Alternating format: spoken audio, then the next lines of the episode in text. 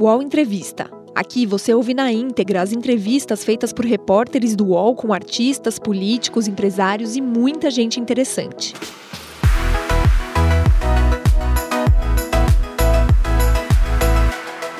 Olá, o UOL entrevista hoje o vice-presidente Luiz Inácio Lula da Silva. Como reza a tradição brasileira, o ano começa depois do Carnaval.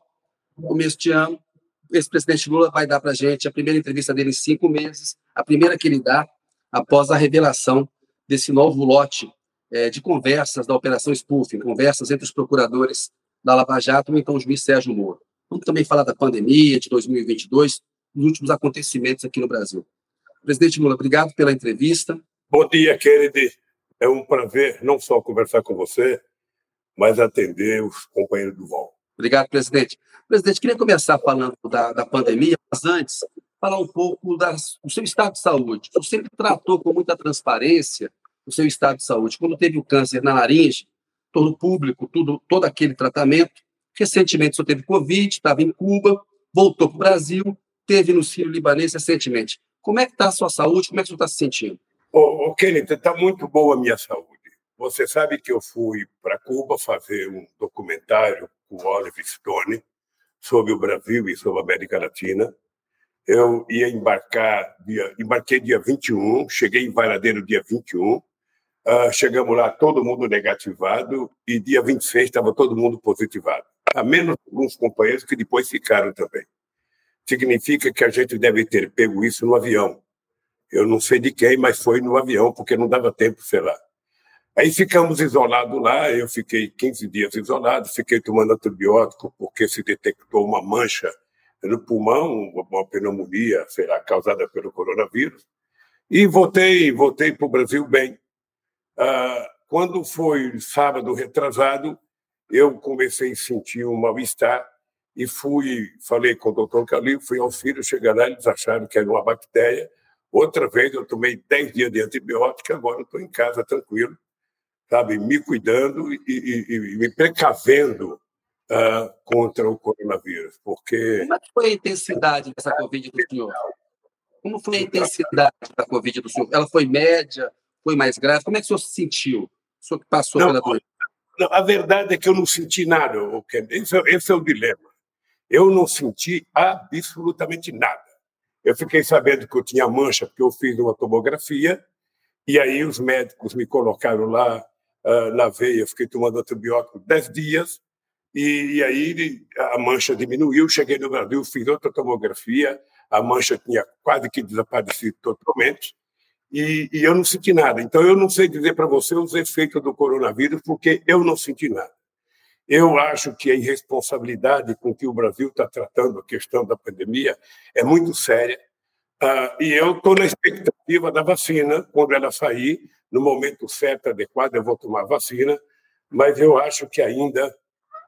Sabe, a gente precisa utilizar máscara o tempo inteiro e utilizar álcool gel, sabe, toda hora lavar as mãos, porque tá ficando visível que a nova cepa é pior do que a outra, é mais letal do que a outra, e eu acho que o Brasil vai precisar de muito cuidado e muita responsabilidade da sociedade, já que o nosso governo parece que não está preocupado. Não se sabe em relação à letalidade, parece que ela é mais transmissível, mais fácil de ser transmitida. O PT divulgou uma informação de que o senhor só se vacinaria quando a vacina estivesse disponível para todos os brasileiros. Mas o senhor tem 75 anos e em breve o senhor pode se vacinar e faz sentido se vacinar, porque o senhor protege a si mesmo e as outras pessoas também. Essa informação procede, que o senhor só vai se vacinar depois, quando todo mundo tiver a vacina, que parece que vai demorar, ou quando tiver no seu grupo etário o senhor vai se vacinar? Não procede, não. Eu não quis tomar a chamada vacina junto com os ex-presidentes. Aquela encenação política eu não quis fazer. O que eu disse naquela época é que a hora que chegasse o meu momento, na hora que tivesse vacina para todas as pessoas que têm 75 anos de idade, eu vou, como cidadão normal, procurar um pouco de saúde e vou tomar a minha vacina. Isso é importante, presidente. Eu conheço muita gente, alguns idosos, se recusando a tomar a vacina, mesmo podendo tomar, por causa dessa questão da desinformação. E aí que entra na questão da pandemia com o senhor. A gente está caminhando para 250 mil mortes, tem cidades interrompendo a pouca vacinação que já estão fazendo, aí mantendo só para quem vai tomar a segunda dose. A gente tem um presidente que é negacionista, sabotou o uso da máscara, sabotou a vacina, anda de jet ski e faz aglomeração na praia, dá um mau exemplo para os cidadãos. O ministro da Saúde prometeu 230 milhões de vacinas até julho, o fim de julho. A gente não sabe de onde ele vai tirar isso, porque o Brasil não fez acordo com os laboratórios. Parece, mais uma vez, uma proposta vazia do ministro Pazuello aos governadores. A gente está no fim da fila no mundo na busca por essas vacinas. O Congresso não quer nem saber de botar os crimes de responsabilidade do Bolsonaro e, eventualmente, aprovar o impeachment. O Procurador-Geral da República, crimes de responsabilidade cometidos pelo Bolsonaro. Como é que o Brasil vai sair dessa com o governo federal sendo o principal problema, presidente? Ô, Kennedy, dia 12 de dezembro do ano passado, eu fiz um pronunciamento sobre a questão da vacina no Brasil. Um pronunciamento, acho que de 12 minutos, mostrando a irresponsabilidade do governo brasileiro no trato de uma questão, sabe, que interessava a 220 milhões de brasileiros. Acontece que o Bolsonaro negava e continua negando. O ministro da Saúde não montou um protocolo, sabe, oficial do governo para tratar da questão da vacina. Eles passaram metade do tempo tentando vender remédio que não servia para nada. Passaram metade do tempo, sabe, eu diria, desmobilizando a sociedade. E eu acho que não tem medida de curto prazo, sabe, porque não tem vacina no mercado e porque o governo não tem credibilidade para comprar. Nós estamos aí vendo governadores brigar atrás de vacina, nós estamos vendo cidades atrás de vacinas. O que é que nós temos que fazer? Nós temos, eu até mandei, junto com a presidenta Dilma, uma carta para o presidente Xi Jinping na China, para que, se pudesse, dentro das limitações deles, que pudesse atender a demanda brasileira por vacina, porque a gente não pode ficar subordinado a um governo que age de forma irresponsável e brinca o tempo todo desafiando a ciência. Ou seja, a situação é grave e a sociedade tem que perceber isso. Ou a sociedade coloca o pé na parede e exige que esse governo compre vacina. Não adianta dizer que vai comprar 238 milhões, sabe, de vacina se não diz de onde vem, se não diz quem é que vai vender, porque ninguém está querendo vender, sabe, para um país que não acredita na vacina. Então, a situação é grave. O conselho que eu dou é que, enquanto a gente não tem a vacina, a gente se cuida. A gente se cuida, ou seja, cada um cuide da sua vida, cada um cuide da sua família, cada um cuide do seu espaço, não pode ter muita aglomeração, tem que utilizar máscara, ou seja, é o que a gente pode fazer. Mas a gente sabe que o papel do governo federal... Já que a gente tinha 60 pedidos de impeachment e Rodrigo Maia não colocou nenhum em votação. O Rodrigo Maia diz que não colocou em votação porque não seria aprovado e o Bolsonaro se fortaleceria. Só acho que o Rodrigo Maia errou, que o Congresso é cúmplice, deveria ter votado um pedido de impeachment, ainda que fosse para o Bolsonaro derrubá-lo? Veja, Kennedy, você não consegue saber o resultado de um processo do impeachment quando ele começa. É como jogar uma pedra. Você joga uma pedra mirando uma coisa e, às vezes, ela vai bem longe de onde você mirou. Na hora que você começa a discutir o processo de impeachment e você começa a aparecer e você começa a perceber que aparecem novos fatos, novas acusações, você percebe que as coisas vão tomando um rumo. Eu não quero impeachment do Bolsonaro porque eu não gosto do Bolsonaro, porque eu sou adversário do Bolsonaro. É porque o Bolsonaro já tomou várias medidas que mereciam impeachment, e, sobretudo, essa medida genocida da vacina. Essa brincadeira que ele está fazendo com o coronavírus é uma estupidez, é um gesto de um homem que é insano, não tem sentimento, não tem respeito pela ciência, não tem respeito pela medicina e não tem respeito pelas 250 mil pessoas que já morreram. E sabe Deus quantas vão morrer, porque está ficando cada vez pior. Você veja uma cidade como Araraquara, que o ano passado era modelo de enfrentamento da coronavírus, com a nova cepa. Araraquara está vivendo situações difíceis, e a informação que eu tenho, e que você deve ter, porque está todo dia nos rádios e na televisão, é que essa nova cepa é mais violenta, é mais letal, é mais agressiva, e pega, inclusive, gente mais jovem.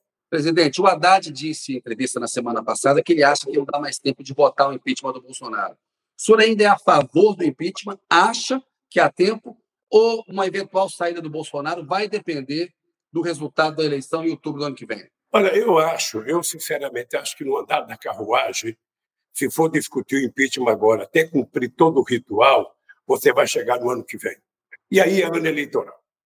Eu sinceramente, não acho. Se a gente não conseguiu colocar impeachment em votação com o Rodrigo Maia, certamente você não vai conseguir colocar impeachment agora com o Lira. Então, eu penso que, sinceramente, falando sabe, abertamente ao povo brasileiro, eu não acredito que haja um tempo agora de fazer o debate sobre o impeachment. E nem o Lira vai colocar impeachment em votação. O senhor acha que é correto chamar o Bolsonaro de genocida pelo comportamento que ele teve? Ah, eu acho.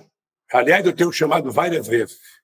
Um presidente da República que não se importa com a morte de 250 mil pessoas, um presidente da República que não se importa em qualificar o seu palavreado para a sociedade cada vez que abre a boca para uma televisão, para a rádio, ou quando fala no seu próprio Twitter, um presidente da República que não tem respeito pela situação que está vivendo as pessoas mais pobres, mais doentes, mais velhas, ou seja, só pode ser genocida. Só pode ser genocida. Ou seja, ele não gosta da vida. Um presidente da República que, ao invés de estar preocupado em comprar livro didático, ao invés de estar preocupado em gerar emprego, ao invés de estar preocupado em aumentar emprego, ao invés de estar preocupado em cuidar do custo de vida desse povo, esse presidente está incentivando a utilização de arma. Arma e mais arma, arma e mais arma. Ou seja, enquanto eu fiz o Estatuto do Desarmamento, sabe, porque eu acreditava que somente a paz, e a paz ela só vem com harmonia social, com justiça social, com o Estado estando presente junto aos locais mais necessitados desse país. Ou seja, ele acha que tudo vai ser resolvido com bala. Aumenta a quantidade de pistola, a quantidade de revólver, a quantidade de rifle, a quantidade de espingarda, a quantidade de cartucho, ou seja, que está resolvido o problema do Brasil. Ele só pode ser chamado de genocida. Presidente, eu queria mudar um pouquinho de assunto, mas vamos voltar a falar um pouquinho dessa questão das armas e do Bolsonaro um pouco mais à frente. A gente teve recentemente o ministro Ricardo Lewandowski, do Supremo Tribunal Federal, liberou aí novos lotes daquelas conversas entre os procuradores da Força-Tarefa da Lava Jato em Curitiba e o então juiz Sérgio Moro. Cresceu a chance, na avaliação de muita gente, e o Supremo referendou na semana passada a validade do acesso da sua defesa a essas informações, e o ministro Gilmar Mendes diz que pretende julgar depois do Carnaval, portanto em breve, o pedido de suspeição do Moro. E isso pode permitir que o senhor anule atos do Moro e sentenças, né? Uma sentença do Moro, no caso, é do apartamento no Guarujá, e a outra dada pela juíza Gabriela Rato, no caso de Atibaia, mas com atos que, no processo da instrução que foram do Moro. Se o senhor conseguir anular essas sentenças e tiver a condição eleitoral de disputar em 2022, o senhor será candidato a presidente da República novamente? Deixa eu primeiro dizer uma coisa para você. Eu não sei qual será a decisão da Suprema Corte. O que eu sei é que eu sou refém. Eu sou refém da maior mentira contada nesse país, uma mentira jurídico-política, inventada pelo Moro, inventada pela quadrilha da Lava Jato de Curitiba, inventada pelo juiz do TRF4 no Rio Grande do Sul, inventada pela Rede Globo de televisão. Ou seja, eu sou refém da maior mentira já contada na história desse país, desde que aqui Cabral colocou dos pés, para evitar que eu pudesse ser candidato a presidente da República. Então, eu quero te dizer, o Kennedy, eu me considero refém da maior mentira jurídico-política desse país. Nós vamos falar dessa questão. Nós vamos falar de Moro. Então, o que eu espero? Eu espero, e é a coisa que eu mais espero, sabe, é que eles tomem a decisão de anular todas as mentiras contadas contra mim, anular todos os processos contra mim. Se quiser começar de novo, comece de novo, porque nós estamos reivindicando qualquer julgamento justo. Agora, o que eu não posso é ser vítima de uma canalhada. Você veja, Kennedy, que o Paulo... Presidente, mas foi só um minutinho. Olha o ponto que foi apresentado pelo Dallagnol como prova de que eu era chefe de uma quadrilha, foi reprovado. Eu ganhei na justiça e o Ministério Público nem recorreu. Mesmo assim, a mentira continuou. Mas vamos falar. Eu quero o seguinte, olha, se eu ficar livre, e tiver os meus direitos políticos... Isso. Será candidato ou não? Hein? Eu quero falar da questão de mérito dos processos, dessa questão da história. Mas a minha pergunta para o senhor é muito objetiva. Se o senhor tiver condição eleitoral de concorrer no ano que vem, o senhor vai concorrer? Vai depender das circunstâncias políticas do momento em que for decidir. Vai depender do PT, vai depender das candidaturas dentro do PT, vai depender das alianças políticas que a gente vai ser, vai depender se for necessário ou não eu ser candidato. Sabe, vamos ser franco, Kennedy, eu já fui presidente da República. Eu necessariamente não preciso ser novamente presidente da República. Para que eu seja presidente da República, é preciso que haja uma razão maior para que eu possa ser candidato a presidente da República. E eu tenho certeza que, se for necessário para derrotar o tal do bolsonarismo, não tenha dúvida nenhuma que eu me colocaria à disposição. Mas isso ainda tem tempo para decidir. Eu achei extraordinária essa coisa do Haddad ir para a rua, andar e continuar falando. Nós temos que debater muito a questão das universidades, dos estudantes, temos que debater a questão do custo de vida, a questão da desindustrialização do país, do desemprego, da fome. Ou seja, então, eu acho que, vamos discutir o Brasil e depois a gente discute candidatura. Por enquanto... Presidente, vamos conversar aqui, que é importante isso. Tem uma sequência, nós vamos falar de toda a questão do processo. Nós temos tempo para falar, mas é importante ter claro, já deixou muito claro, né? Se for para derrotar o bolsonarismo, só topa ser candidato. No entanto, se o senhor avaliar que não deva ser candidato, o Haddad é o nome que será o candidato? Olha, o Haddad é um nome extraordinário. Não tem ninguém melhor do que o Haddad. Aliás, o Haddad tem um passaporte de 47 milhões de votos para começar qualquer campanha. Quem é que tem isso no Brasil? Quem é que já teve 47 milhões de votos nesse país? Somente quem ganhou as eleições, somente outros presidentes. Então, o Haddad é uma figura que tem que ser levado muito em conta, com muito respeito, não só porque tem um passaporte dado pelo povo brasileiro, como é altamente qualificado para disputa. Mas tem uma crítica de que há uma ludodependência do Haddad, de que o Haddad é um candidato por procuração. Ele mesmo disse que, se o senhor pudesse ser candidato, é o candidato dele. Aquela história de que o Haddad seria um poste do senhor. Uma parcela do eleitorado tem essa percepção de que o senhor indicou a Dilma uma vez para ser candidata, acabou dando no que deu. A gente pode entrar no mérito disso um pouco mais à frente. Mas como é que o senhor responde a essa crítica de que o Haddad é um candidato que depende muito do senhor, que tem pouca autonomia para ser candidato? Kennedy, eu vejo, o PT não tem só o Lula, o PT não tem só o Haddad. O PT tem o Rui Costa, o governador da Bahia, o PT tem o Camilo, o governador do Ceará, o PT tem o Wellington, o PT tem a Gleito, o PT tem muita gente importante para ser candidato, o PCdoB tem candidato, o PSB pode querer ter candidato, o Ciro Gomes é candidato, ou seja, a coisa mais extraordinária é que antigamente a gente vivia uma disputa entre PMDB e Arena. Sabe, quem era mais da direita, quem era liberal. Agora não. Agora você tem opções. Você tem o Guilherme Boulos pelo PSOL, que pode ser candidato. Ou seja, você tem muitas opções. Mas os aliados dizem... No Brasil. Olha, eu, em qualquer circunstância, Kennedy, se for você o candidato, se for o estúpido do candidato, se for qualquer pessoa, eu quero ter importância nas eleições, porque todo o potencial de transferência de voto que eu possa ter no grau de confiança que eu estabeleci com a sociedade brasileira, eu vou pedir para as pessoas que confiam em mim votar nesse companheiro meu. Eu vou fazer. Se o PT tiver uma ditadura, presidente.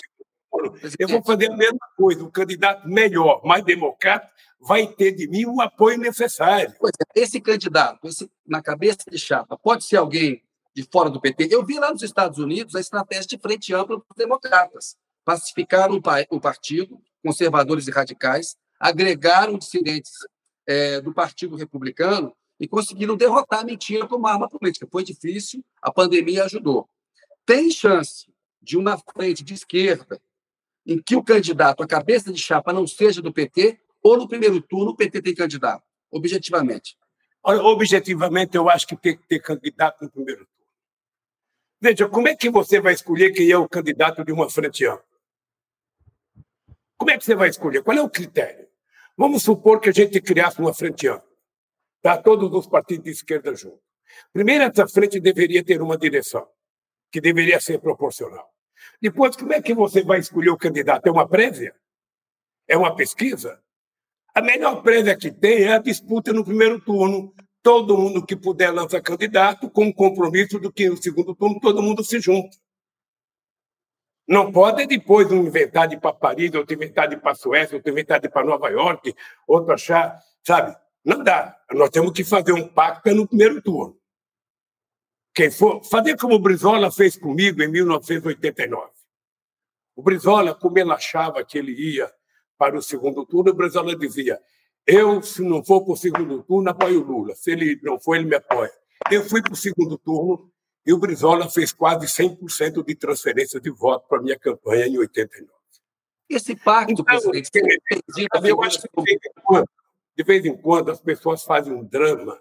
Não dá para o PT aceitar começar a discutir uma frente com veto. Olha, uma frente ampla é possível desde que o candidato não seja do PT. Qual é o critério para que o candidato não seja do PT? Qual é o critério? O raciocínio, presidente. O argumento é... Tem um argumento aí, eu quero que o senhor responda aí. O argumento é de que o PT na cabeça de chapa facilitaria a vitória do Bolsonaro. Tem uma tese na praça de que colocar o PT, repetir 2018, um segundo turno contra o Bolsonaro, aumenta a chance do Bolsonaro.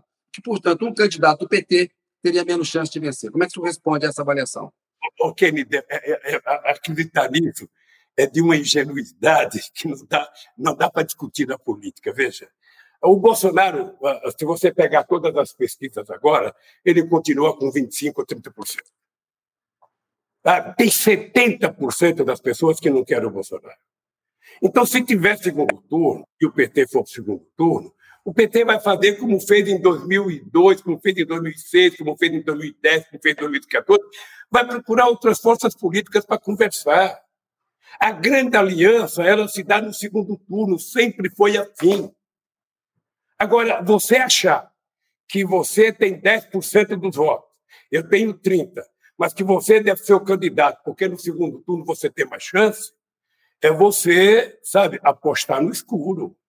Eu defendo a ideia que todos os partidos têm um candidato, se não for possível, construir uma frente ampla e ter uma candidatura única. Se dessa frente ampla tiver candidatos melhores do que o PT, tá, e forem na frente para o segundo turno, o PT apoia. Mas não, fora disso... Deixou claro que a frente ampla não vai rolar. O senhor já deixou claro que a frente ampla não vai rolar e que é um compromisso para o segundo turno. O Haddad falou um compromisso que inclui, inclusive, figuras da centro-direita. O Dória, em entrevista aqui ao UOL, ele disse que ele jamais repetiria o voto no Bolsonaro no segundo turno. Digamos que uma figura como o João Dória, governador de São Paulo, ou o apresentador de TV Luciano Huck, chega ao segundo turno contra o Bolsonaro. Eu acho um cenário difícil, eu acho que será um nome do campo da esquerda contra o nome da direita, mas estamos aqui falando sobre a possibilidade de um encontro de forças que se opõem ao Bolsonaro. Se um candidato como o Dória chegar no segundo turno, o senhor apoiaria o Dória ou o Luciano Huck contra o Bolsonaro? Primeiro, isso não vai acontecer, porque não haverá possibilidade de dois candidatos de direita irem para o segundo turno. Não haverá possibilidade. Mas, em tese... É difícil você imaginar que dois candidatos de esquerda vão para o segundo turno. Veja, haverá um candidato representando a direita, sabe? Ou a extrema-direita, ou os bolsominions, ou uma parte dos fascistas. Haverá um candidato, isso já está claro na pesquisa. Será quem? Aí haverá outro candidato de esquerda, sabe, que seja um candidato com mais compromisso com a sociedade brasileira, sabe, com a inclusão social, com a educação, sabe, haverá um candidato que não apostará na compra de armas, mas na compra de livros, que não apostará na ignorância, mas sim na inteligência, que não apostará na ofensa às instituições, mas no respeito às instituições. Sabe? Então, é esse que vai para o segundo turno com o outro que estiver brigando. Dentre as pessoas que vão disputar o segundo turno, pensando no Brasil, pensando na evolução social da nossa sociedade, haverá um. E esse que for vai ter o apoio de todos. E no campo agora, da direita, presidente, quem é o candidato mais forte? Agora, desde que o candidato seja do PT. Presidente, eu quero a avaliação do senhor como um político experiente. No campo da direita, quem é o candidato mais forte? É o Bolsonaro? Só acha que é o Bolsonaro que chegará? Ou o Hulk e o Dória podem tomar o lugar dele? Olha, quem está no poder sempre será um candidato forte à sua reeleição. Porque o poder é uma máquina muito poderosa. Sabe? Então, quem estiver no poder sempre poderá ser, a não ser que ele seja um desastre. Sabe? Coisa que ele está mostrando que, embora ele seja um desastre do ponto de vista social, do ponto de vista econômico, do ponto de vista político, ele, efetivamente, do ponto de vista eleitoral, ele mantém uma parcela da base, sabe, mais à direita dele, pessoal mais raivoso, sabe, tipo esse deputado agora que está preso, ele mantém essa gente coesa em torno dele. Então, eu acho que ele tem chance, sabe, numa disputa de reeleição de segundo turno. Eu, sinceramente, não sei qual será o potencial dos tucanos nessas eleições. E eu acho que o Hulk é uma aventura. Você achar que pegar um homem de televisão, sabe, e colocar ele na frigideira da disputa política, ele vai conseguir sair bem, é uma aposta que não está dada ainda. Nós não sabemos ainda se o DEM vai ter candidato. Nós não sabemos ainda o jogo, porque ele não está ainda definido. O que nós sabemos é que o Bolsonaro tem candidato, que é ele, e o PT está dizendo que terá candidato se não houver uma aliança política e apareça alguém melhor do que o candidato do PT. Esse é que está colocado. Agora, os nossos adversários dizem o seguinte: bom, nós não precisamos da rivalidade entre PT e bolsonarismo, nós precisamos arrumar uma terceira via. Esse negócio da terceira via é contos de fada que nem as crianças acreditam mais. Sabe, as pessoas que falam em terceira via foram as pessoas que não tiveram coragem de votar no Fernando Haddad em 2018. Porque o cara que fala em terceira via, em 2018, ele tinha o Haddad e o Bolsonaro, ele preferiu escolher o Bolsonaro, esse cara não quer terceira via. Esse cara quer que o país continue sendo governado para 35% da população. Essas pessoas não se preocupam com os moradores de rua. Essas pessoas não se preocupam com o desempregado, essas pessoas não se preocupam com o negro, não se preocupam com o LGBT, não se preocupam se as crianças estão ou não na escola, se jovens estão ou não estudando, se vai ter ou não emprego. Essas pessoas querem o país como sempre quiseram, desde que ele foi descoberto. O Brasil então, isso é bom para o Bolsonaro. Então, isso é bom para o Bolsonaro e enfraquece a chance do PT, porque é preciso de um apoio de uma parcela dessas pessoas. Presidente, eu conheço pessoas de boa fé, pessoas que acreditaram no discurso, votaram no Bolsonaro, porque acreditaram no discurso que o PT se corrompeu no PT, que a roubalheira do PT era tamanha que o Bolsonaro era um cidadão honesto. Né? Não é preciso de uma coisa dessa. O que só tem a dizer para esse segmento do eleitorado, presidente, que acha que o PT se corrompeu no poder? A gente anunciou aqui a entrevista no UOL, muitos falam, na entrevista o Lula é corrupto. O senhor sabe a minha opinião a respeito disso, ela é pública. Né? Não acho que o senhor seja corrupto. Mas uma parcela do eleitorado acha que o PT se corrompeu no poder. Para vencer a eleição presidencial, é preciso falar com esse pessoal. O que o senhor tem a dizer para esse pessoal? O Kennedy, o que eu tenho a dizer é o seguinte, o Kennedy, você, como jornalista, sabe por quantos anos os meios de comunicação, adeptos da Lava Jato, porque a Lava Jato ela foi construída como um instrumento de comunicação. Ou seja, houve um acordo entre o Moro, Dallagnol e os meios de comunicação que eles iriam tentar tornar, sabe, verdade tudo que eles apresentassem. Ou seja, eu vivi isso na pele.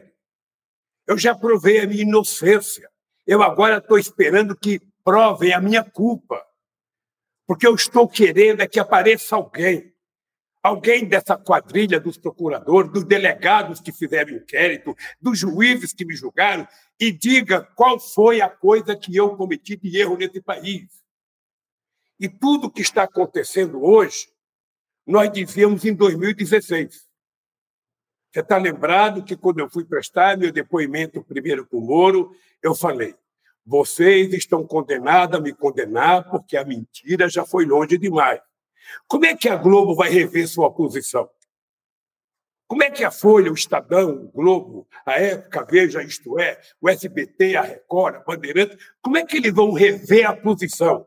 Se eles passaram 4 anos dizendo, sabe, que tinha havido uma verdadeira chácara na Petrobras se o que eles fizeram, na verdade, foi legalizar o roubo. Todos que fizeram delação estão ricos, sabe, morando bem, e não foram e não devolveram o dinheiro. Ficaram com metade do que roubaram. Foi a primeira vez na história do Brasil que legalizaram o roubo, e foi a primeira vez que o Ministério Público se vendeu ao Departamento de Justiça dos Estados Unidos, isso está ficando claro, ao FBI, ou seja, a troco de dinheiro também, porque o Deleó queria criar uma fundação. O que eu sonho, Kennedy, o que eu sonho, sabe, nos meus sonhos, no travesseiro, é que um belo dia, de repente, eu seja inocentado e que a turma do Ministério Público da Lava Jato seja exonerado e alguns sejam presos a bem do serviço público, porque ninguém pode, a serviço do Estado brasileiro, cometer o crime que eles cometeram contra o Lula, contra a família do Lula. E você sabe perfeitamente bem. Presidente, a minha opinião sobre isso é pública. A minha opinião sobre isso é pública, né? Eu acho que houve uma corrupção da lei processual penal.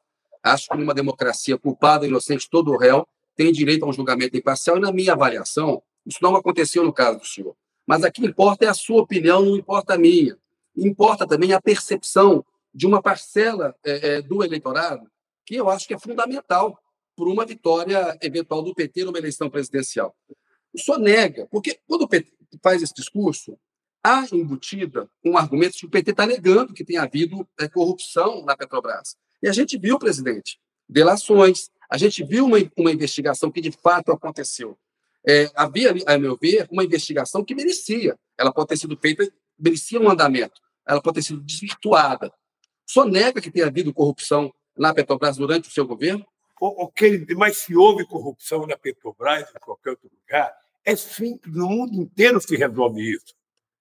Você prende os corruptos e deixa a empresa funcionar e existir. Você acha que era necessário quebrar as empresas de engenharia do país? Você acha que era necessário você quebrar a indústria de óleo e gás para você poder aprender a corrupção? Na verdade, havia duas brigas políticas, e a menos forte era de você detectar a corrupção. Tanto é que todos aqueles que eles chamaram de corruptos estão em liberdade. Onde está Paulo Roberto? Onde está o Sérgio Machado? Onde está o Barroso? Onde estão todos que eles disseram que roubaram? Estão todos vivendo uma vida de nababo com o dinheiro que eles dizem que roubaram. O argumento deles é que se não houvesse a delação, não haveria, não se chegaria a... Mas deixa eu lhe contar uma coisa, o mundo inteiro já deu exemplo. Você prende o ladrão e deixa a empresa funcionar. É isso que você tem que fazer. O que está por detrás disso, Kennedy, e talvez a CUT, a semana que vem ou a outra semana, solte um documento mostrando o significado dos prejuízos para a economia brasileira, para o mundo do trabalho, para o mundo do salário, do que significou a brincadeira da força-tarefa da Lava Jato com relação à apuração da corrupção. Sabe? E por que isso aconteceu do ponto de vista econômico, presidente? O PT... Mas você não pode fazer fantasia e fazer a brincadeira estúpida que eles fizeram. Eu não posso fazer outra coisa, Kennedy, a não ser todo dia desafiar esses canalhas do Ministério Público que me agrediram, sabe, que eu estou vendo nas mensagens, as brincadeiras, as estupidez que eles faziam comigo. Esses canalhas deveriam, pelo menos, ter a coragem de apresentar uma folha de papel mostrando qual é o ato de corrupção que eu fiz. Essa gente não estava atrás de combater a corrupção. Essa gente estava afim, sabe, de pegar a presidência Lula, a presidenta Dilma, pegar o Congresso Nacional, pegar o Senado, pegar a Suprema Corte. Eles queriam criar uma república de procuradores. Eles argumentam. Era que eles estavam querendo nesse país. Eu quero ouvir. A Suprema Corte tem uma chance. A Suprema Corte, ela não vai julgar apenas os direitos do Lula. Ela vai julgar o direito de se fazer justiça nesse país. Ela vai julgar o direito da presunção de inocência. Todo mundo tem direito de um julgamento justo. Não pode o Moro mentir disfarçadamente. E eu venho dizendo que ele é mentiroso há tempo, eu venho dizendo que o Delagnol é mentiroso há tempo. E agora está ficando provada as mentiras. as loucuras que esses meninos têm falado publicamente, os vazamentos que eles faziam, a chacota que eles faziam, mostraram que eles se comportavam como uma quadrilha. Essa gente não contribui com o Ministério Público, essa gente não contribui com a justiça, essa gente não contribui com a democracia. E a dona Rede Globo de televisão, sabe, fica olhando para o infinito como se não fosse com ela. Ela foi quem pariu isso e ela amamentou ele durante todo esse período. Presidente, o Moro, o Dallagnol, os procuradores, eles dizem que, no caso do sítio do apartamento, houve ali uma troca de favores, o senhor era um político importante, então fizeram algumas reformas no apartamento que o senhor escolheria, fizeram reformas no sítio. Uma parcela do eleitorado acredita neles, acredita que houve ali uma troca de favores indevida, que do ponto de vista ético, isso é reprovável. Como é que o senhor responde a isso? Primeiro eles começaram dizendo que o apartamento era meu. Eles nunca levaram em conta o apartamento que eu tinha lá. Eles nunca levaram em conta que eu estou processando a própria OAS para receber o dinheiro que eu paguei da cooperativa. Atibaia foi a mesma coisa, achar que era minha. E eu dizendo que era minha. Depois eles inventaram, bom, não era sua, mas teve uma reforma. Mas então você vai procurar o dono da chácara e discutir a reforma, não é comigo. Acontece, Kennedy, que você é muito jovem, guarda uma máxima na sua cabeça. A desgraça da primeira mentira é que você é obrigado a passar o resto da vida mentindo para justificar a primeira mentira. E esses meninos mentiram demais. Esses meninos abusaram da boa-fé do povo brasileiro. Abusaram da fragilidade dos meios de comunicação que queriam destilar ódio contra o PT e tentaram transformar todas as mentiras em verdade. Eu tenho noção do que o povo pensa. Eu tenho noção. Eu saio para trabalhar. Pois é, o que eu tenho a dizer para o povo que pensa? Isso. O povo pensa. O povo liga a televisão 7 horas da manhã. O povo liga a televisão meio-dia. Liga o rádio. Liga a televisão de noite. Liga o rádio de manhã. É só PT roubou, Lula roubou, PT roubou, Lula roubou, tudo. Sabe? Obviamente que esse povo tem que achar que todo mundo é ladrão.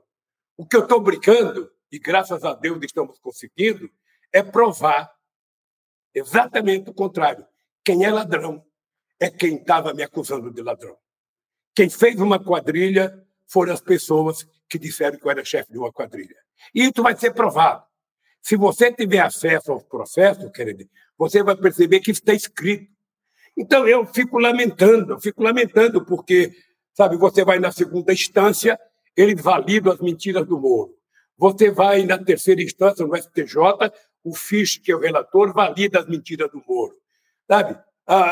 O Azevedo Fachin valida as mentiras do Moro. Eu só quero um julgamento justo, eu quero que as pessoas entrem no mérito do processo. Pelo amor de Deus, diga ao povo brasileiro, sabe, qual foi o delito que eu cometi. Se disser o delito que eu cometi, Kennedy, eu não terei nem coragem de dar uma entrevista para você mais. Agora, me esconder da política por conta de uma mentira, aos 75 anos de idade, pode ficar certo que eles estão acostumados a lidar com um político que submergem quando tem denúncia de corrupção. E eu resolvi enfrentá-los para provar que corrupto é quem disse que eu sou corrupto. Eu disse, parecia até uma presunção da minha parte, eu estava preso, quando eu dizia, pega o Moro, o Ministério Público e aqueles que me acusaram, coloque todos um dentro do outro, esprema numa prensa, que a honestidade que sai deles não chega a 10% da honestidade que eu tenho. E continuo falando isso. E vou provar.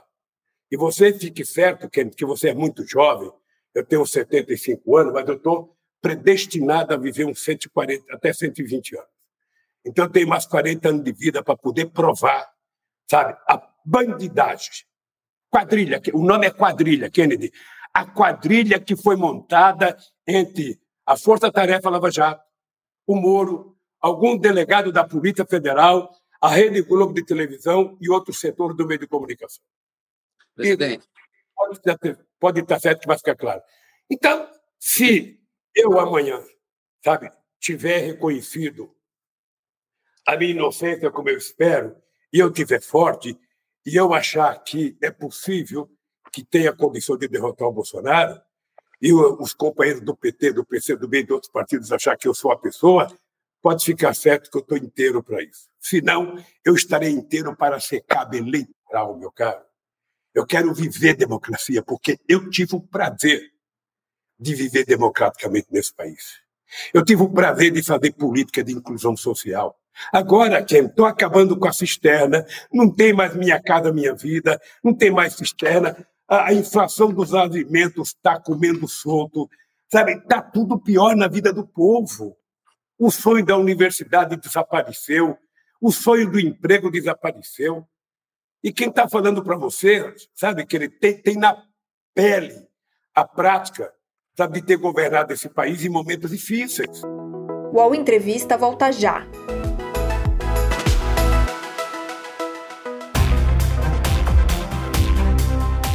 Baixo Clero é o podcast de política do UOL. Toda semana eu, Carla Bigato, converso com os comentaristas Maria Carolina Trevisan e Diogo Schelp sobre temas que dominam a pauta política brasileira. Você pode ouvir o Baixo Clero e outros programas do UOL em uol.com.br/podcasts, no YouTube e também nas principais plataformas de distribuição de podcasts. Eu queria falar dessa questão do impacto econômico da Lava Jato. As conversas da Operação Spoofing mostram muita proximidade dos procuradores com autoridades americanas, autoridades suíças, e há até um questionamento sobre a legalidade dessa cooperação internacional na Lava Jato. A gente sabe o impacto que isso teve em setores da economia. Entanto, o PT fala muitas vezes que essa foi uma operação a mando dos Estados Unidos. Isso não é uma teoria conspiratória?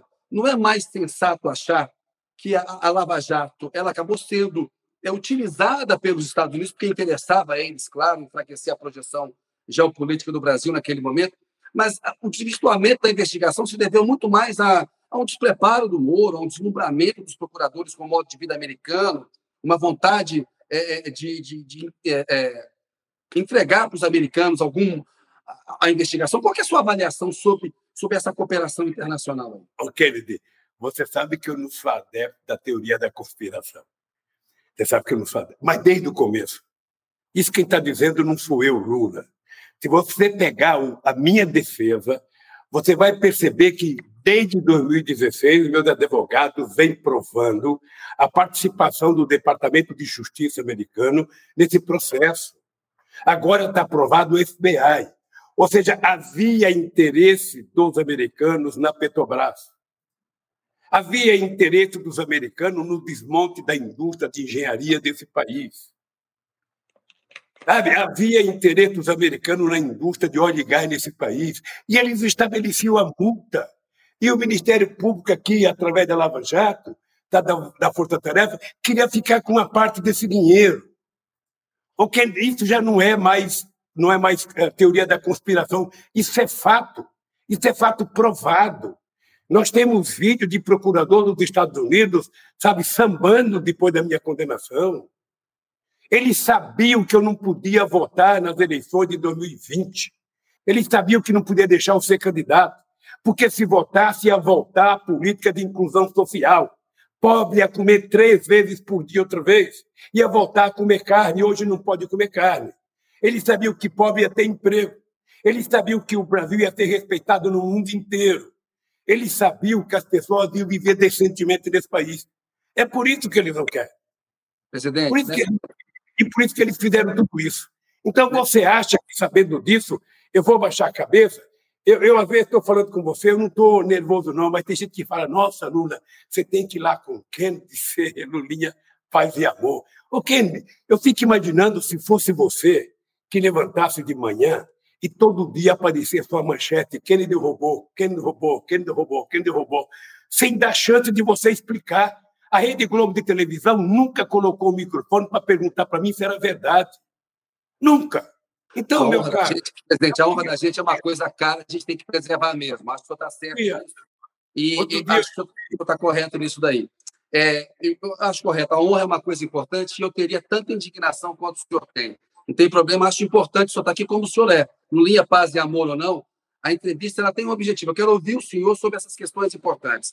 Nessa semana que passou, nós vimos aí que dois personagens, o general Eduardo Villas Bôas, naquele livro em depoimento para a Fundação Getúlio Vargas, ele disse que aqueles dois tweets na véspera do julgamento do habeas corpus, que poderia ter evitado a prisão do senhor em 2018, foi uma coisa combinada com o alto comando. Então, a gente viu ali uma interferência direta no processo histórico. Acho que está muito claro que o Moro também fez essa interferência nesse processo histórico. Sem essa interferência, o senhor acha que o senhor teria sido eleito em 2018? E como o senhor se sente em relação a esses dois personagens, do ponto de vista pessoal? Eu me sinto um pouco triste, porque você sabe que eu tinha um profundo respeito pelas Forças Armadas brasileiras, porque eu entendia que as Forças Armadas brasileiras elas precisam ser fortes, precisam estar bem preparadas, bem armadas, porque nós temos que enfrentar inimigos externos, não é inimigo interno. Eu tentei cuidar, eu duvido, eu posso te dizer aqui o seguinte, você pode perguntar para qualquer comandante do Exército, da Marinha, da Aeronáutica, se desde a redemocratização do país algum presidente tratou eles com o carinho que eu tratei e com a tentativa de repor, sabe, as coisas que eles precisavam. Desde a compra de navio, compra de avião, compra de canhão, a recuperação da batalhão de engenharia, eu fiz o que era possível, fazer o que eles pediram. Eu, sinceramente, eu fiquei decepcionado. Eu acho que, em algum momento, alguma comissão na Câmara precisaria chamar o general, que é chefe do comandante, para saber se é verdade, se eles participaram daquilo.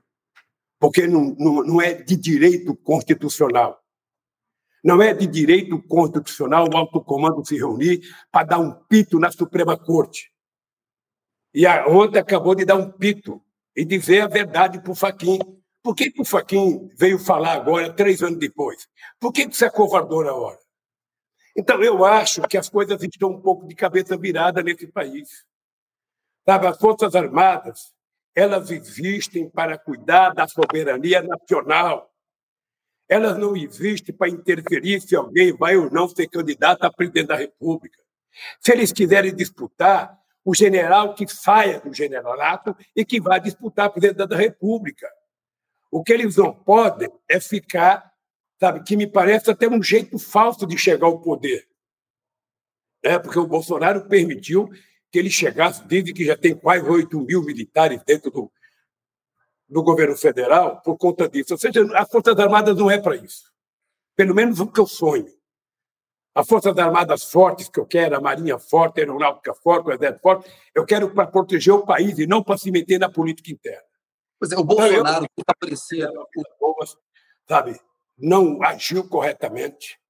Ele foi um falso general que não deveria, como comandante, ter feito isso. Sabe? E eu acho que, em algum momento, alguma instância... Sabe, vai ter que chamar alguém para explicar o que aconteceu isso. Qual é a lógica? Quem convidou eles para darem palpite? Que história é essa de fazer impressão na Suprema Corte? Então, eu acho que foi errado, foi um erro. Se o alto comando confirmou aquilo mesmo, é um erro do alto comando das Forças Armadas, é um erro participar disso, porque eu tinha o alto comando na mais alta conta. Se for verdade, eu já não tenho mais. Então, é o seguinte, meu caro, essa gente vai ter que aprender o seguinte, esse país tem que ser democratizado de verdade. Esse país é meia democracia, sabe, Kennedy? A democracia... Presidente, eu acompanhei o processo lá. O Trump, em algum momento, pressionou os militares a fazer alguma manifestação na vida doméstica. E eles deixaram muito claro lá nos Estados Unidos que eles não se intrometem na vida civil. Agora, em relação ao papel do Moro, que depois topou ser ministro do Bolsonaro, como é que o senhor se sente pessoalmente em relação ao papel histórico que ele teve recentemente? Olha, o papel histórico do Moro foi um papel... O Moro é um ídolo de barro que a Globo criou. Né? Foi uma arquitetura de comunicação, porque quando o Moro pegou a Lava Jato, o Moro arquitetou com os meios de comunicação de que isso era possível se os meios de comunicação dessem a cobertura total para ele. E aí era 100%, e não estou falando de um dia, Kennedy, eu estou falando de 4 anos, 100%, todo santo dia, de manhã, de tarde e de noite, só matérias favoráveis ao Moro. O Moro, se tivesse que competir com Jesus Cristo, ganhava, porque o Moro era endeusado 24 horas por dia. Ou seja, agora o que a gente está percebendo? É que ele estava mais para Judas do que para Cristo. E ele tem que pagar um preço. Ninguém pode colocar uma toga para ser juiz e mentir descaradamente, falsificar acusações, orientar procuradores. Que história que é essa? Que mundo que a gente está vivendo? Eles acharam que era fácil pegar meia dúzia de ladrão e delatar, sabe? Porque você percebe pelo vazamento que a obsessão deles era alguém para citar o Lula. Era preciso, o cidadão não era chamado lá para delatar, para ser preso. Ele era chamado para delatar o Lula. Sabe que história que é essa? Então, eu acho que o Moro não pode continuar sendo juiz. O Moro é o tipo da pessoa que tem que ser exonerado, execrado do Poder Judiciário, e ele que volta a trabalhar, sabe? Ele não é mais juiz. Ele foi cortado para a Suprema Corte, mas o Bolsonaro não quis indicá-lo para o Supremo. Presidente, seguindo aqui adiante, o Bolsonaro ele tem favorecido as Forças Armadas com verbas, com privilégios. Na reforma da Previdência, recentemente, os militares ficaram com privilégio. Sobre o risco de o Bolsonaro estar montando aí um aparato militar, miliciano, ele também tem buscado proximidade com forças policiais, como Polícia Federal, as PMs, para se eventualmente perder a eleição de 2022, tentar dar um golpe, sobre risco de golpe no Brasil, com essa aproximação, o senhor mesmo citou aí, essa entrada dos militares na vida civil no governo brasileiro? Eu posso te contar uma coisa? Por favor. Quando o Chaves começou a comprar muitas armas da Rússia, aqui no Brasil, esses mesmos diziam que o Chaves estava querendo armar o povo. O que o Bolsonaro está fazendo? O Bolsonaro está querendo armar o povo do mal. O Bolsonaro está querendo construir o seu exército, sabe, com milicianos. O Bolsonaro está querendo, sabe, municiar com armas, sabe, os grandes fazendeiros para poder enfrentar a luta pela reforma agrária. Ou seja, é lógico que o Bolsonaro não está oferecendo armas de graça. O Bolsonaro ele pode e deve querer fazer pior do que o Trump fez nos Estados Unidos. Esse Bolsonaro não tem civilidade. Ele não sabe o que é democracia, não sabe o que é respeito aos direitos humanos. Ele não sabe. O vocabulário dele é só ofensa, é só maldade. E tem uma parcela da sociedade que é assim. No mundo inteiro, nos Estados Unidos, na Alemanha, na França, na Bélgica, na Finlândia, na Noruega, na Argentina, você tem sempre 20% ou 25% da sociedade, sabe, que tudo que é de ruim ela gosta. O Bolsonaro é isso. E algo de positivo que o Bolsonaro tem feito? Sociedade civilizada. As pessoas do bem desse país precisam se insurgir contra isso. Presidente, você vê algo de positivo que o Bolsonaro tenha feito nesses 2 anos? Não. Eu não consigo ver, sabe por quê? Quando ele fez o auxílio emergencial, aquilo não foi uma coisa do Bolsonaro, foi uma coisa do Congresso Nacional. E ele tem que fazer outra vez. Porque se não fizer outra vez o auxílio emergencial, não se sabe o que vai acontecer nesse país. É preciso fazer auxílio emergencial, é preciso ajudar pequenas e médias empresas para poder manter os seus trabalhadores pagando para eles continuarem trabalhando, é preciso cuidar da vacina com muita rapidez, é preciso ajudar pequenas e médias empresas. Aliás, o que do PT apresentou um programa de reconstrução e transformação do país em que está dito o que nós queremos que aconteça no Brasil, para o Brasil voltar ao mundo civilizado, para o Brasil voltar à normalidade, para o Brasil voltar a viver com perspectiva de esperança para o seu povo. Porque o que nós estamos vivendo é uma coisa muito negativa. Uma coisa muito negativa, é muito ódio destilado todo dia para lá e para cá. Então, como é que nós vamos resolver isso se a política não funciona e a economia não funciona? Então, eu, sinceramente, diga. Certamente os caras que gostam de comprar revólver, rifle, fuzil, adoram o Bolsonaro. Certamente, adora. Certamente os caras que gostam de resolver tudo na base da porrada adoram o Bolsonaro. Mas eu sou um homem que aprendi desde pequeno de que o mundo precisa de paz para a gente construir uma política de ascensão social da sociedade brasileira. E não falo isso teoricamente, eu falo na prática. Quando o país tem paz, quando o país tem um governo que fala e a sociedade ouve, orienta a sociedade, as coisas acontecem. Você está lembrado que o Mayra Mato dizia que se eu ganhasse em 89, 800 mil empresários iriam embora do Brasil. Veja quantas empresas já fecharam no governo Bolsonaro. Veja quantas empresas já fecharam. Veja quantos milhões de desempregados que nós temos hoje. E, além dos milhões de desempregados, os milhões de desesperançados que não procura mais, porque sabe que não tem emprego. Como é que essa gente vai viver? Presidente... Olha aí, então, Kennedy, diga. É o seguinte, olha, quero tomar minha vacina, quero tomar, se você souber onde tem, me avise, e estou tomando qualquer uma. Eu só não vou tomar que era da seringa vazia que eu vi dando no velhinho aí. Eu quero uma que tem um líquido dentro, sabe? E aquela que tiver mais imunidade possível, porque eu estou doido para começar a viajar esse país. Eu estou há três anos trancafiado, Kennedy.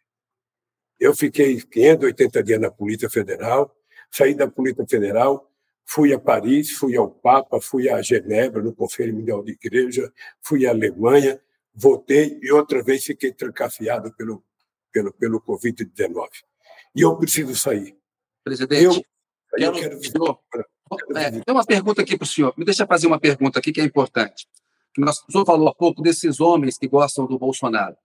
O ministro Alexandre de Moraes mandou prender o deputado Daniel Silveira. Existe até uma discussão se a imunidade parlamentar pode permitir aquele discurso que ele fez atacando o Supremo e a democracia, e tem também uma discussão sobre se cabe um flagrante naquele caso específico. Qual que é a opinião do senhor? Olha, a minha opinião, eu não sou advogado, a minha opinião pessoal é o seguinte, eu acho que não é um papel da Suprema Corte mandar prender pessoas, sabe? Sobretudo o deputado, porque tem fórum especializado. Ou seja, o importante é que o presidente da Câmara, sabe, reúne a Câmara e decide o que fazer com esse cara, afasta esse cara, e esse cara vai ser processado normalmente. Sabe? Você acha que a Câmara hoje vai validar a prisão? A responsabilidade é do presidente da Câmara, da Comissão de Ética da Câmara, punir esse cara. Esse cara tem que ser cassado como deputado, e aí ele vai para a justiça normal. Porque se a gente fica aceitando a ideia de que a Suprema Corte pode mandar prender as pessoas, ou seja, não é o papel dela, e nem ela pode se rebaixar a isso. Sabe? Eu acho que esse cidadão tem que ser punido pelo Congresso Nacional. Quando você é eleito deputado, você sabe que você precisa respeitar as instituições e a Constituição. E se esse cidadão não estava preparado para respeitar, não poderia ser deputado. Então, agora, a Câmara que o julgue e que dê a ele, sabe, tira o passaporte dele, tira a imunidade dele e deixa ele ser julgado pela justiça normal. Ele vai aprender a lição. Presidente, eu queria ouvir a opinião do senhor, porque muita gente avalia que o Daniel Silveira é um extremista, é algo quase que isolado ali no bolsonarismo. No entanto, a fala dele me parece que tem pontos em comum, por exemplo, como a do general Eduardo Villas Bôas, desse livre depoimento para a Fundação Getúlio Vargas. O que disse o general Villas Bôas? Quanto mais igualdade de gênero, mais cresce o feminicídio. Quanto mais se combate a discriminação racial, mais ela se intensifica. Quanto maior o ambientalismo, mais se agride o meio ambiente.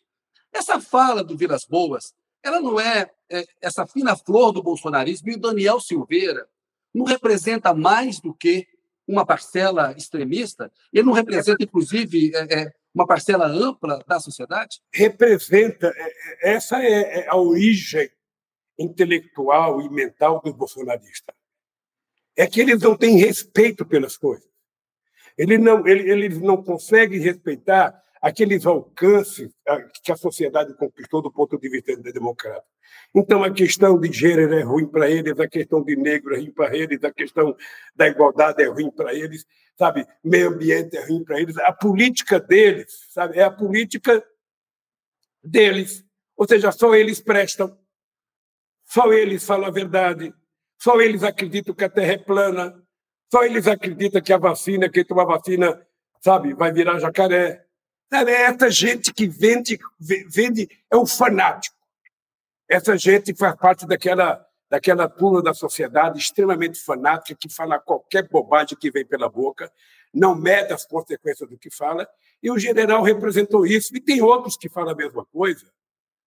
O general Heleno era um pouco assim lá no começo do governo, ele agora está mais quieto. Ou seja, a verdade é que me parece que essa gente não aprendeu nada com os quase 30 anos de democracia que nós vivemos. No governo Sarney, no governo Lula, no governo Fernando Henrique Cardoso, no governo Collor, no governo Itamar, essa gente parece que não aprendeu nada com a democracia. Até porque os militares sempre tiveram muito influenciado na política brasileira desde há muito tempo. Presidente, o senhor teve uma conversa recente com o Ciro Gomes. Os senhores andaram trocando críticas, farpas. E, para registro histórico, eu queria saber se o senhor de fato convidou o Ciro para ser seu vice em 2018. Ele disse que ele era uma armadilha, que isso nunca aconteceu. Eu queria saber o que vocês conversaram e se é possível algum entendimento com o Ciro ainda. Oh, deixa eu dizer uma coisa. Pelo fato de conhecer o Ciro bem, eu vou me abster de falar do Ciro pelo seguinte. O Ciro, um dia desses, eu não sei se foi para você ou para outro jornalista, ele disse o seguinte, que o Lula só tem uma obsessão, é acabar com o Moro. Eu nunca falei de acabar com o Moro, eu quero julgar o Moro. O Ciro é que disse que isso se resolveria na bala, uma coisa mais ou menos assim, ele disse em alguns meios de comunicação.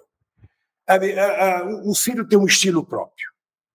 O Ciro tem um estilo próprio. O Ciro é aquele cidadão, sabe, que é até bom de bola, mas ele não sabe fazer o jogo coletivo. Se ele puder pegar a bola, tentar livrar todo mundo e perder, sabe, não tem problema. Ele não está preocupado. Mas ele ficou ao lado da Dilma no impeachment, né? Ele ficou ao lado da Dilma no impeachment, ele apoiou o senhor naquela época do mensalão. Ele se queixa de que ele foi um aliado fiel e que não consegue ter um papel de maior destaque porque o PT tem uma hegemonia na esquerda. Esse é o assunto fácil. O gente, ele não consegue porque ele não constrói. Ou seja, o Ciro passa o ano inteiro atacando o PT e quando chega na época das eleições ele quer que o PT apoie o Ciro. É impossível. É impossível. O Ciro sabe disso. Eu já conversei com o Ciro. E como todo mundo sabe que eu tenho respeito pelo Ciro, que eu gosto pessoalmente do Ciro. Todo mundo sabe disso. Agora, não dá para você viver democraticamente com uma pessoa, sabe, que não sabe conviver democraticamente. Aí o PT, com todos os defeitos que o PT tem, o PT é o partido mais democrático desse país, é o partido que mais debate nesse país, é o partido que mais tem problemas de enfrentamento interno. O PT não é um partido em que entra fulano de tal e fala o que quiser e está pronto, não. No PT, sabe, tem regras, no PT tem direção, o PT tem decisões coletivas. E, lamentavelmente, o Ciro me parece que não é chegado a isso. Mas eu, de qualquer forma, eu sempre desejo ao Ciro toda a sorte do mundo. Toda a sorte do mundo. Eu digo para você que se um dia nessas eleições qualquer o Ciro for, sabe, para o segundo turno e o PT não for, eu não tenho nenhuma preocupação de apoiar o Ciro. A não ser que ele diga publicamente que não quer o meu apoio. Presidente, o PT acabou entrando naquele bloco lá, articulado pelo Rodrigo Maia, para tentar eleger o Baleia Rossi. E acabou que depois o DEM roeu a corda ali, se dividiu, houve divisão no próprio Tucanato. Há também bastidores que dão conta de que alguns petistas votaram no Arthur Lira. Foi errado a esquerda ter se aliado ao candidato do Rodrigo Maia para tentar derrotar o Bolsonaro? Alguma lição fica desse episódio? O Kennedy, eu não sei se você percebeu, agora há pouco eu utilizei a palavra ídolo de barro, está lembrado? Sim. O Rodrigo Maia foi outro ídolo criado pelo meio de comunicação.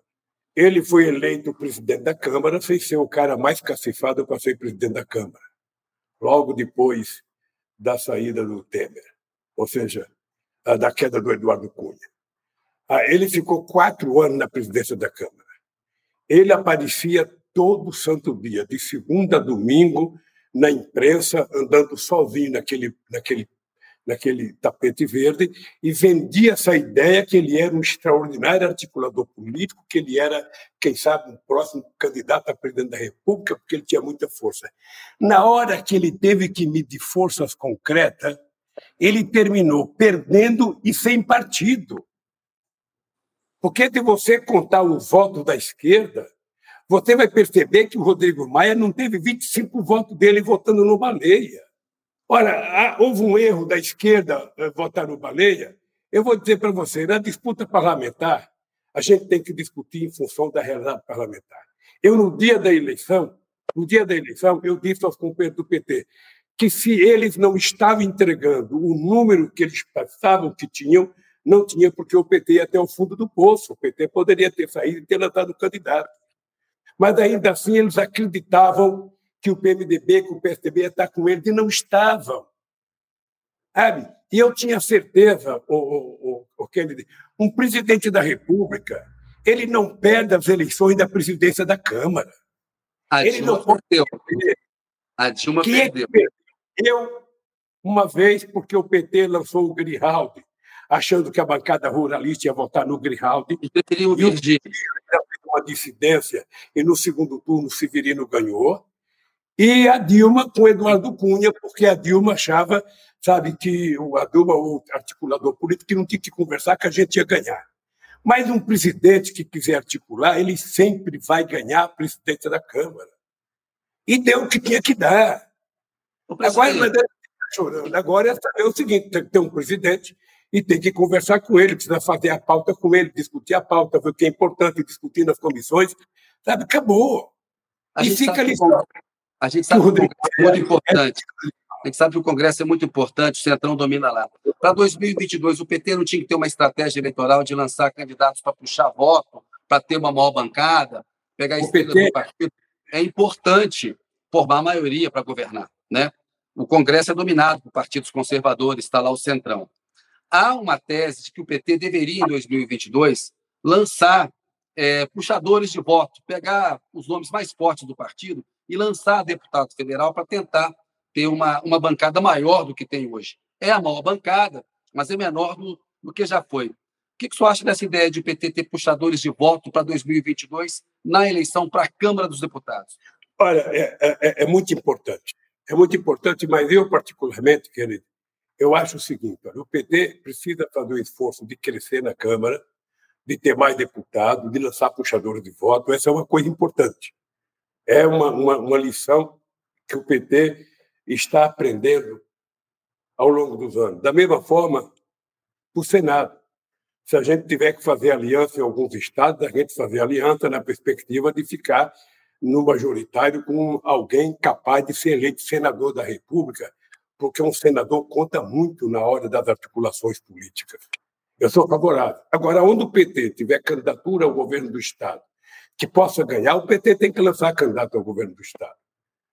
Sabe? Mas se perceber que não tem condições de ganhar, eu sou da ideia que a gente deveria lançar a pessoa ou a deputada ou ao Senado para que a gente tenha um Senado forte e uma bancada forte. Presidente, falando aí nessa importância de lições que foram aprendidas, né? Esse processo todo, né? Eu não quero usar a palavra autocrítica, não, e depois até quero ouvir o senhor a respeito de outros assuntos também, de política externa. Mas nesse processo todo, o senhor presidiu o Brasil durante 8 anos, teve o governo Dilma, houve o impeachment. O que o senhor faria de diferente? Teria topado ser candidato em 2014, se pudesse? Teria tomado alguma medida diferente no tempo em que foi presidente? Eu acho, querido, eu sinceramente hoje, eu fico pensando que eu poderia ter sido candidato em 2014 se pudesse ter uma articulação política. Eu não fiz, a Dilma não fez e o PT não fez, então não aconteceu. Eu achava que era direito da Dilma ser candidata, ela foi candidata. Eu queria em 2018. Eles criaram todo esse embaraço e não me permitiram ser candidato. Sabe, o que eu acho, Kennedy? Você talvez saiba mais do que eu. Eu vejo muita gente discutir o novo normal, o mundo mudou, o novo normal, o novo normal. Kennedy, eu fico imaginando o que é o novo normal. Ou seja, porque o desemprego continua sendo o principal problema da sociedade brasileira. O país empobreceu, né? A pobreza... Presidente, o país empobreceu muito nos últimos anos. A pobreza voltou ao Brasil, né? A gente está com um problema concreto, que é a pandemia, mas tem um problema maior de longo prazo, que é a pobreza que voltou para o país, né? Então, Então, o que eu acho é que o que tem que fazer é o mesmo que você tem que fazer no Brasil, na Bolívia, na Argentina, na Colômbia, no México, no Uruguai, em muitos países, é combater a desigualdade social. É para isso que eu fui conversar com o Papa, Kennedy. É para isso que eu fui conversar com o Conselho Mundial de Igreja, para a gente fazer um movimento mundial contra a desigualdade. Não é possível que um cidadão inventa um instrumento como o Zoom e, num pouco tempo, esse cara acumule 160 bilhões de dólares com patrimônio pessoal. Não é possível que as pessoas ganhem tanto dinheiro e o povo fique tão pobre. A desigualdade ela tem que estar, sabe, no item 1 de todas as discussões que a gente quiser fazer. Porque se você não quiser enfrentar a desigualdade, sabe, você vai ver o seguinte, o país governado para meia dúzia de pessoas, meia dúzia vai para onde quer, viaja, faz o que quiser, e o restante do povo? Esses dias eu vi o padre Júlio quebrando o paralelepípedo com uma machadinha lá, porque os prefeitos agora estão tentando evitar que os pobres durmam embaixo de ponte. Olha, que mundo é esse? Presidente, eu queria uma avaliação do senhor. Ou seja, então, essa pobreza tem que ser a nossa prioridade. O novo normal é acabar com a miséria outra vez, é gerar emprego, é aumentar o salário mínimo, é fazer as pessoas ter escola para estudar. Esse é o novo normal.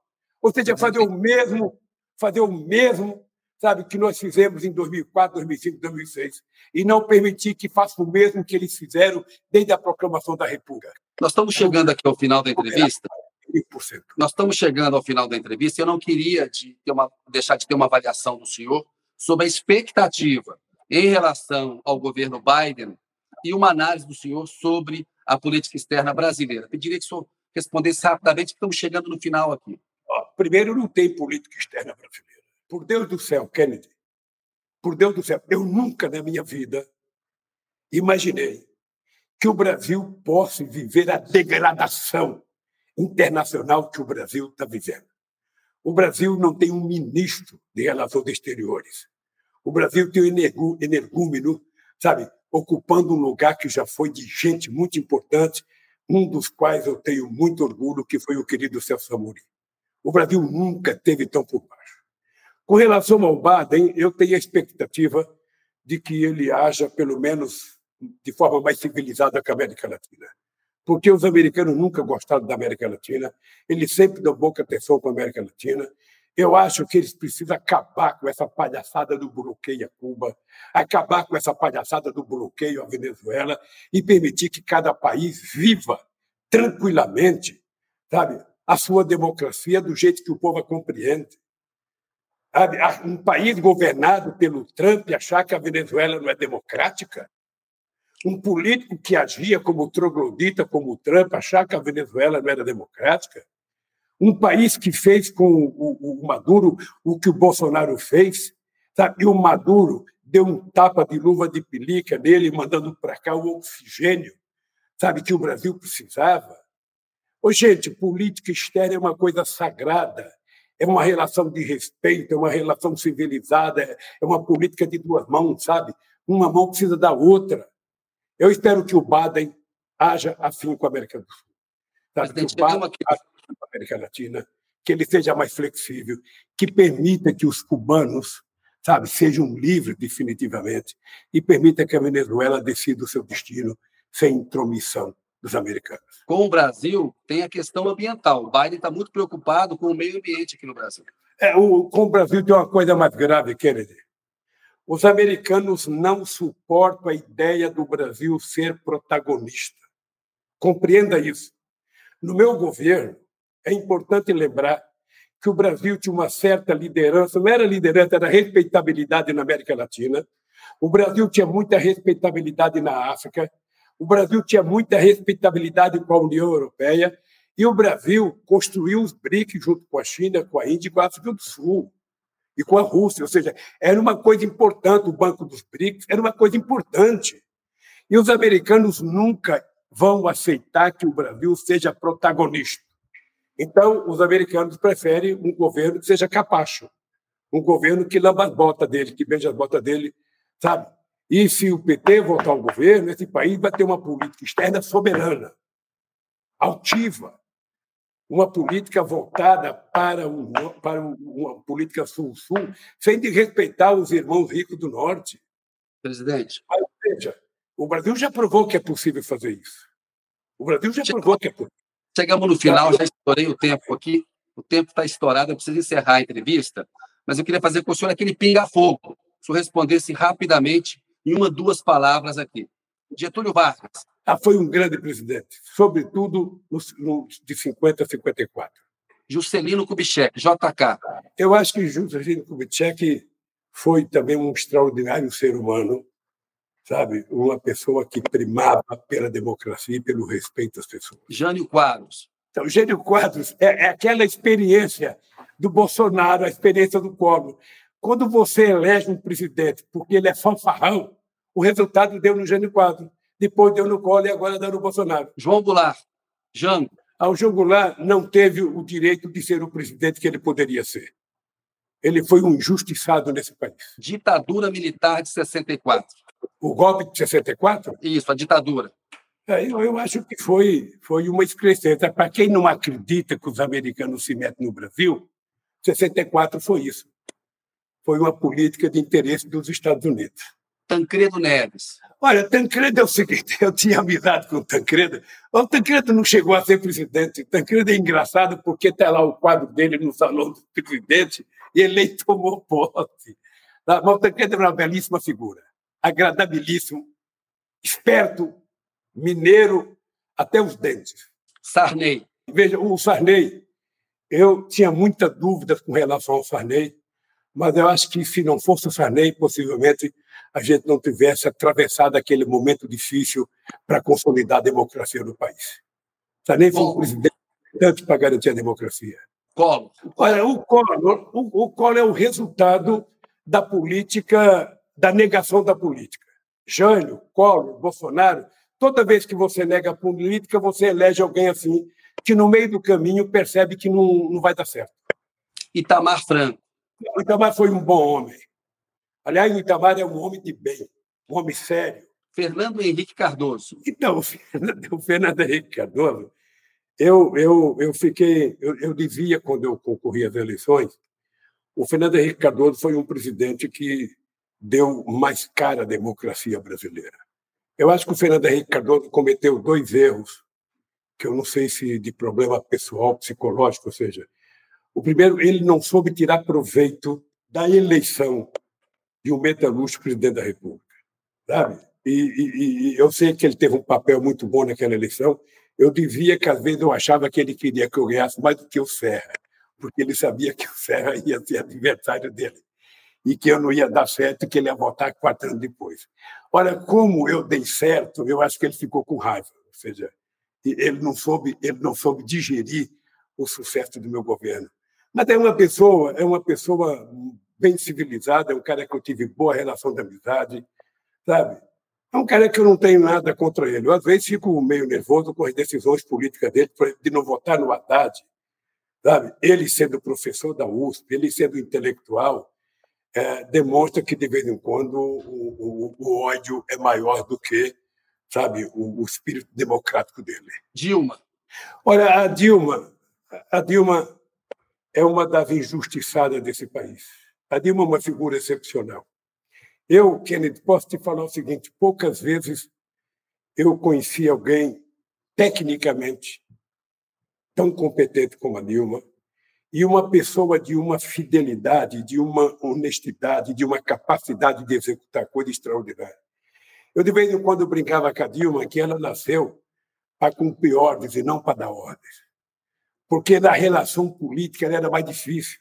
Mas eu tinha esperança que ela aprendesse. Que era o mais fácil. Mas eu acho que essa foi uma das dificuldades da Dilma, que foi a relação política dela. Sabe? Mas, de qualquer forma, ela foi vítima de uma grande canalhice da elite brasileira com o impeachment. Michel Temer. Eu não considero o presidente, não. Considero ele um golpista. Golpista não é lista de presidente. Jair Bolsonaro. O Bolsonaro. O Bolsonaro é isso que você está vendo. O Bolsonaro é o embrião, é o feto da antipolítica. Sabe, toda vez que você vende o ódio à política, o ódio à política, o ódio à política, o ódio à política, sabe, o resultado que você colhe é esse. É uma pena. É uma pena porque fora da política não existe saída para a democracia, não existe saída em nenhum país do mundo. Eu lamento profundamente e por isso que vou trabalhar muito, muito, muito para derrotar os bolsonarismos e os amantes do bolsonarismo. Lula, o senhor Lula. Ah, eu? Sim.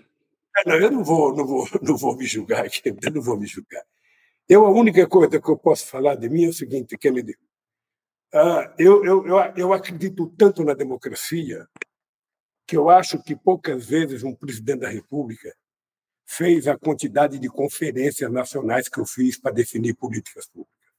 Eu tenho um orgulho imenso, Kennedy, de ter descido aquela rampa do Palácio do Planalto, sabe, dia 1º de janeiro de 2011, sabe, com 87% de boi ótimo avaliado pelo povo brasileiro. De ter eleito a minha querida companheira Dilma Rousseff, presidente da República. Sabe? Eu acho que isso conta, sabe, na minha biografia política. Eu tenho muito orgulho disso, mas muito orgulho eu tenho do carinho e do respeito que o povo teve comigo durante o tempo que eu fui presidente. Presidente, queria agradecer a sua entrevista. Muito obrigado. Até uma próxima e tudo de bom para o senhor. Obrigado. Obrigado, Kennedy. Espero que tenha sido o suficiente. Entrevistamos o ex-presidente Lula. Eu agradeço a audiência de vocês. Até uma próxima entrevista. O UOL Entrevista e outros podcasts do UOL estão disponíveis em uol.com.br/podcast. Os programas também são publicados no YouTube, Spotify, Apple Podcasts, Google Podcasts e outras plataformas de distribuição de áudio.